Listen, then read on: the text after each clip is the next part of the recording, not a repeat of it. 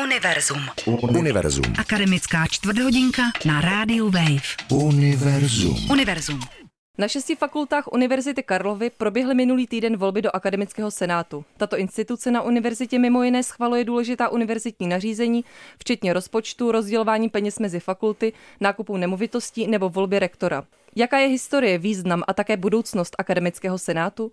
O tom si budu povídat s čerstvými vítězi voleb. Do studia přijela pozvání studentka Fakulty humanitních studií Magdalena Voldřichová. Dobrý den. Dobrý den.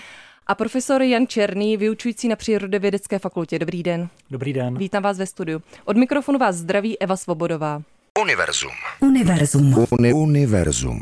Jak tedy funguje instituce Akademického senátu? Jak často se do něj volí a co má mimo to, co jsem zmínila, ještě ve své kompetenci? Tak eh, za studentskou část nebo za tu studentskou kurii určitě eh, je hodno zmínit, eh, že studentské komory akademických senátů velmi často, skoro z mojí zkušenosti na většině fakult, rozdělují peníze na studentské aktivity, na podporu studentských aktivit, takže to si myslím, že je velmi, velmi důležitá část a protože to je teď velmi aktuální, tak mimo jiné například akademické senáty projednávaly akreditace, nové mm. akreditace jednotlivých fakult a jejich eh, programů studijních, takže to je určitě další část agendy.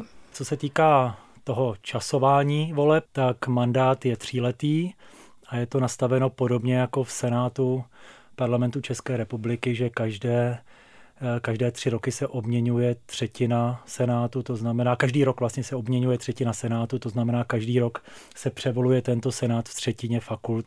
Senát, jestli se nepletu, má 34 členů zaměstnanecké kůry, 34 ve studentské a jsou tam dva členové, kteří jsou delegováni z univerzitních pracovišť. Takže je tam téměř polovina studentů, takže letos se vlastně objeví nová třetina akademických pracovníků a studentů. Je to tak, že za každou fakultu jsou dva studenti, dva zaměstnanci.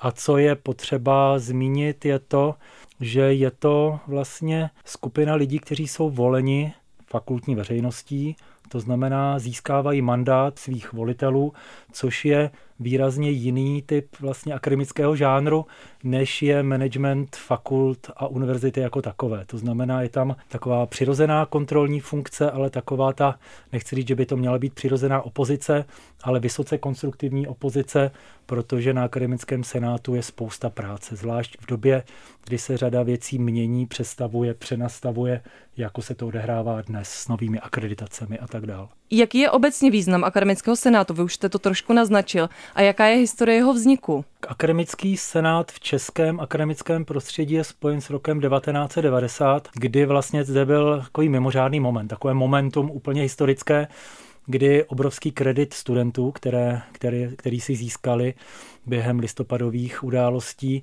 tak se vlastně přenesl do fungování akademických senátů. To znamená, zažíváme tady v České republice úplné unikum v tom, jak studenti mají právo a možnost ovlivňovat akademické dění.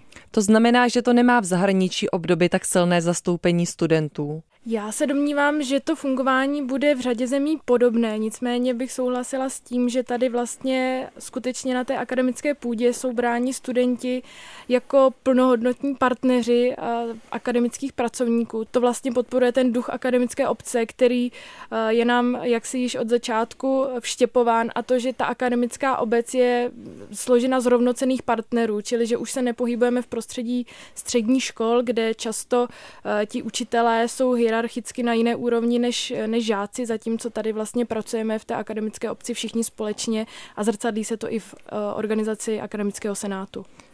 Ale ještě k tomu poznámka, samozřejmě těch modelů, jak probíhá fungování Senátu po světě, je celá řada. Je i celá řada vysokých škol, univerzit, které nemají Senát. Eh, dá se říct, že na téma Senát a jeho vliv na fungování univerzity jsou i, i výzkumy a mimo jiné se ukazuje, že pokud Senát je přítomen a je silný, tak svým způsobem se omezují centralizační snahy managementu univerzity a zachovává se určitá pluralita akademického fungování, což si myslím, že obecně je dobrý rys fungování Senátu. Často se hovoří o velkém, o malém Senátu. Mohli byste to nějak vysvětlit, o co se jedná? Tak eh, To je vlastně takový zjednodušení název eh, pro eh, fakultní senáty, protože každá z fakult má svůj vlastní akademický senát. Eh, pak je takzvaný velký senát, což je celouniverzitní senát, kde teda zasedá plénum složené ze zástupců všech fakult celé univerzity. A o vás, paní Voldřichová, vím, že vy jste byla zvolena už do toho malého, tedy fakultního senátu FHS. Jaká byla motivace kandidovat do toho univerzitního? Tak eh, já vlastně původně jsem do toho Velkého senátu nechtěla kandidovat, ale pak jsem se bavila s řadou svých kolegů, přátel, nejenom z naší fakulty, ale i z jiných fakult. Došla jsem k závěru, že ty zkušenosti, které jsem nabrala za šest let, eh, kterých už jsem na univerzitě, eh, že bych to ráda zúročila, hm, jak si v tom velkém senátu. Jaká byla, pane profesore, vaše motivace kandidovat na tenhle post? Tak moje motivace v podstatě byla taková, že pokud se člověk dostane do toho stádia akademické kariéry, v jaké se já nacházím jako bývalý proděkán, vedoucí katedry, garant celé řady studijních oborů programu, tak vlastně svým způsobem by byl alibismus, pokud by člověk nechtěl být součástí uh, grémia, které svým způsobem se podílí a spolu zodpovídá za nastavení pravidel hry v univerzitním uh, fungování. A nezastírám, že mám na celou řadu věcí výrazně odlišný názor, než je třeba ten mainstream, který se odehrává dnes na vedení univerzity. Považoval bych to za alibismus, kdybych já, který mě, by jsem byl osloven z několika stran, abych kandidoval, tuto kandidaturu odmítnul třeba z důvodu, že na to nemám dost času. Myslím si, že mm-hmm. nedostatek času je něco, co trápí každého z nás a neměli bychom se, pokud jde o velké věci, to znamená o nastavování toho, jak funguje celá akademická obec univerzity, prostě se tím omlouvat a zříkat se to. Univerzum. Univerzum. Posloucháte Univerzum Rádia Wave. S úspěšnými kandidáty do Akademického senátu Univerzity Karlovy, Magdalénou Voldřichovou a profesorem Janem Černým si povídám o jejich motivacích i obecně o významu akademických senátů. Jsou akademické senáty jako svého druhu samozprávní orgány podstatné pro udržení akademických svobod a je to podle vás v tuto chvíli potřeba? Hrozí nám nějaké omezování akademických svobod? Tak já bych na úvod eh, této otázky řekla, že ty svobody jsou zcela klíčové a proti vlastně jaksi omezování a zásahu do akademických svobod eh, vyšli studenti do ulic v roce 2012, kdy to vlastně byly jedny z největších demonstrací studentů od roku 1989. Takže tím chci naznačit, eh, a pan profesor mě jistě doplní, že ty svobody jsou velmi podstatné a je potřeba se o ně starat a je potřeba, aby univerzity zůstaly eh, v řadě otázek eh, autonomními hráči. Tak a tady bylo zmíněno, zda akademické senáty jsou nutnou podmínkou akademických svobod v akademickém prostředí. Já myslím, že to takhle jednoduše není možné říct. Jsou zcela jistě univerzity, kde akademické svobody jsou a akademický senát tu pozici možná nemá tak silnou, ale na druhou stranu, pokud je akademický senát tím typem reprezentanta, kterým je v našem akademickém prostředí, tak může významně napomáhat eh, v podstatě boji za něco, co není samozřejmé. A co můžeme zažívat, že je snaha o to, aby se vyprázdnil tento termín akademických svobod, případně aby do akademického prostředí vstoupily subjekty anebo nastavila zase pravidla tak, aby převážel ultrapragmatismus, a v podstatě manažerství a podnikatelství na úrovni vysokých škol s tlakem z politické sféry zažívá, zažívali jsme i e, důkazy toho, že prorůstat politika s akademickým prostředím může a zde bych možná použil větu, která mě čím dál tím víc přijde zajímavá jako vzpomínka na 17. listopad, kdy jsme my studenti z našeho pokoje z Arnošta z Pardubic napsali na na prostěradlo eh, studentí svědomí národa. Něco pojmenovávajícího, že právě studenti jsou ti, kteří nejsou, nejsou v podstatě semleti svou akademickou kariérou, kteří cítí eh, v podstatě věci na první dobrou. A nebojí se věci říkat, nemají své uh, obrazně řečeno hypotéky a závazky akademické kariéry. A ideální je, pokud, pokud se to všechno sladí do synergie kdy ne, že by studenti bojovali za své pedagogy, ale spolu s akademiky za něco, co já osobně vnímám jako profesor jako něco nesmírně ceného a jako takové rodinné stříbro našeho akademického fungování a to je velká akademická svoboda, kterou nedocenujeme, jak velkou máme. Vy jste zmínil ten manažerský, pragmaticko-ekonomický vliv, zároveň ten politický. V tomhle směru asi nejde opomenout eh, situaci, co se teď děje v Maďarsku. Eh, vláda Viktora Orbána zakázala v říjnu udělování akademických titulů v oboru Gender Studies. Myslíte si, že nám hrozí podobná věc, že by se relevantnost oboru neřešila na rovině odborné diskuze, ale na rovině politické diskuze? Já myslím, že jako akademici Univerzity Karlovy si dokážeme představit úplně všechno. My jsme nuceni vymýšlet si v podstatě šílené hypotézy, takže kreativita a, a, a představivost je něco, co nám je vlastní. Takže představit si to dokážeme a myslím, že si to dokážeme představit i v českém prostředí, pokud se zamyslíme, kam se naše společnost posouvá. Můžeme být optimisti v tom, eh, že máme tak nastaveny právě ty demokratické principy fungování, jak je nastaveny máme. Ale zase na druhou stranu, když vidíme, co se děje v okolí, v zemích s podobnou historií, tak vlastně musíme být připraveni na to, že za akademické svobody budeme možná muset bojovat jinými prostředky, než jsme byli zvyklí doposavat. Takže dokážu si to představit. Eh, je třeba hezké i na našem naprosto odlišném zaměření třeba vidět, eh, že právě ten pragmatismus se sem tam eh, projevuje i v tom, že ne vždy jsou například humanitní katedry, humanitní zaměření, jako třeba naše, řekla bych, až ultrahumanitní fakulta humanitních studií, není tolik chápána jako důležitá, takže co tím uh, chci říct, že vlastně taky si dokážu představit, že by tady nastala nějaká otázka selekce určitých programů, určitých uh, zaměření studijních, ale neřekla bych, a doufám, že se nestane, aby toto se jaksi stalo realitou. Občas se stává, že prostě politická objednávka je na více architektů, více stavařů, více ekonomů, více doktorů a na literární vědce, ekology, uh, genderisty a genderistky se občas zapomíná a, a najdou se až ve chvíli, kdy uh, jsou například potřeba. Ale já myslím, že to, co probíhá v Maďarsku, je něco jiného než třeba strategická podpora finanční některých oborů, jako dnes zažíváme třeba u pedagogických fakult nebo u, u lékařských fakult, kde opravdu před závorkou financování vysokých škol jsou peníze určené na potřeby trhu práce, kdy se nedostává některých typů zaměstnanců. To Maďarsku to téma je o tom zakázat nebo nepovolit nebo běhu na delší trať v podstatě nemít určito, určitý segment občanské společnosti a to mně přijde nebezpečné. Já e, nemůžu e, oponovat úplně třeba managementu našeho státu v jeho představách, kam by směřoval v podstatě v nějakých, nějakých mantinelech vývoj financování vysokého školství, protože jsou zodpovědní v běhu na dlouhou trať za, za úspěch České republiky.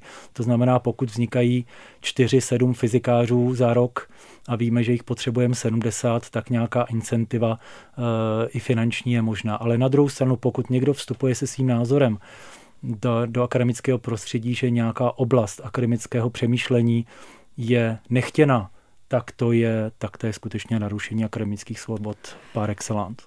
S tím, s tím určitě souhlasím, eh, jenom jsem chtěla nastínit, že ta hranice mezi tím, kdy vlastně se eh, nějaký obor přestane podporovat a tak vlastně ta myšlenka zatím, že zároveň tento obor nemusí být chtěn vůbec, aby vstupoval do veřejné diskuze, tak ta hranice často může být velmi tenká. Proto jsem říkala, že vlastně nepocituju tady, že by ta hranice byla překračována, ale že jenom, že eh, je velmi důsledně nutno dbát na to, aby ta hranice překročena nebyla.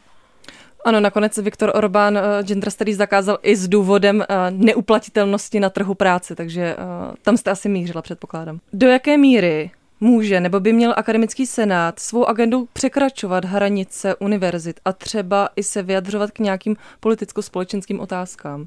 Tak já si myslím, že tady na místě asi zmínit eh, třetí roli univerzity a to je nějaký společenský přesah. Takže samozřejmě je to velká otázka, do jaké míry, jakými prostředky, v jakou chvíli. To je jistě bez diskuze, ale určitě si myslím, že by Senát potažmo univerzita, tak eh, by jistě situaci společenskou sledovat měl a ve chvíli, kdy je zapotřebí eh, se vyjádřit, tak se vyjádřil a vlastně nedělal ze sebe jakýsi bezpohlavní orgán eh, s jakýmsi určitým počtem jednotlivců, který nemá na věc názor. Ale znovu opakuji, za mě, aspoň jako za studenta, si myslím, že je otázka velmi si říci, kdy, v jakou chvíli, jakými prostředky a, a tak dále.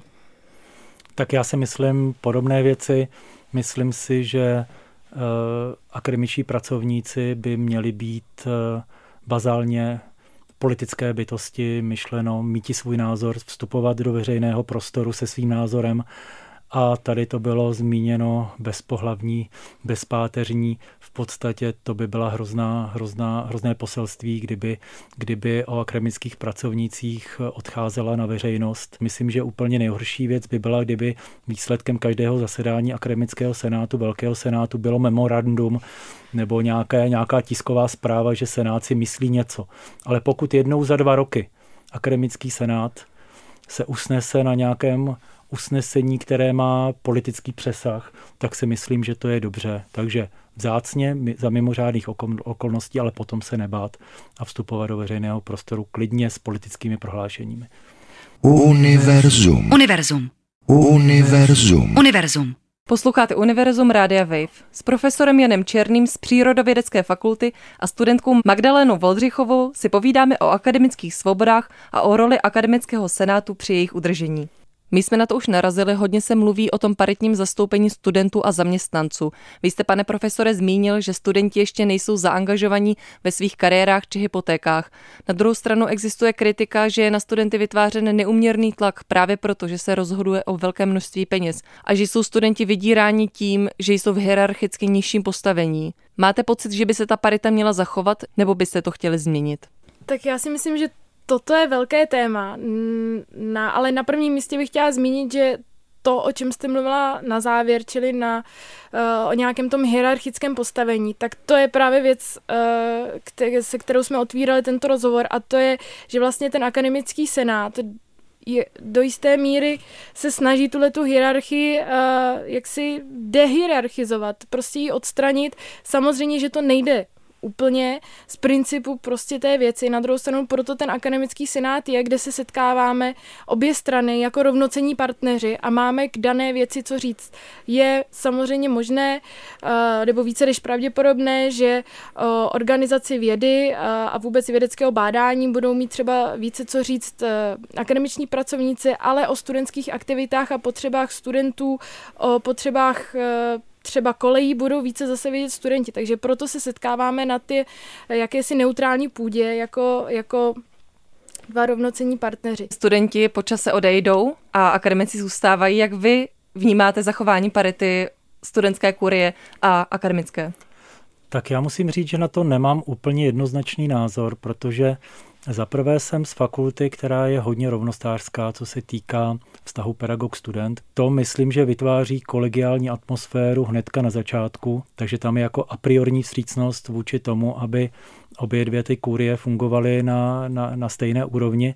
Ale zase na druhou stranu to, co jste tady řekla o té dočasnosti uvažování studenta a jakési nadčasovosti nebo dlouhotrvajícnosti nebo uvažování na dlouhou trať toho zaměstnance je fakt, který nejde jen tak jako schodit ze stolu. A další věc, eh, která mně přijde podstatná, je, Samozřejmě otázka, koho oslovuje kariéra člověka, který funguje v akademickém senátu. Máme zkušenosti se skvělými studentskými senátory, kteří jdou do tohoto, do, do této aktivity eh, se, se zájmem o věci veřejné, a opravdu jako, jako politické bytosti v tom nejlepším slova smyslu. Ale pak samozřejmě jsou typy lidí, ale to neplatí jen pro studenty, kteří v tom vidí nějaký odrazový můstek pro a priori politickou kariéru.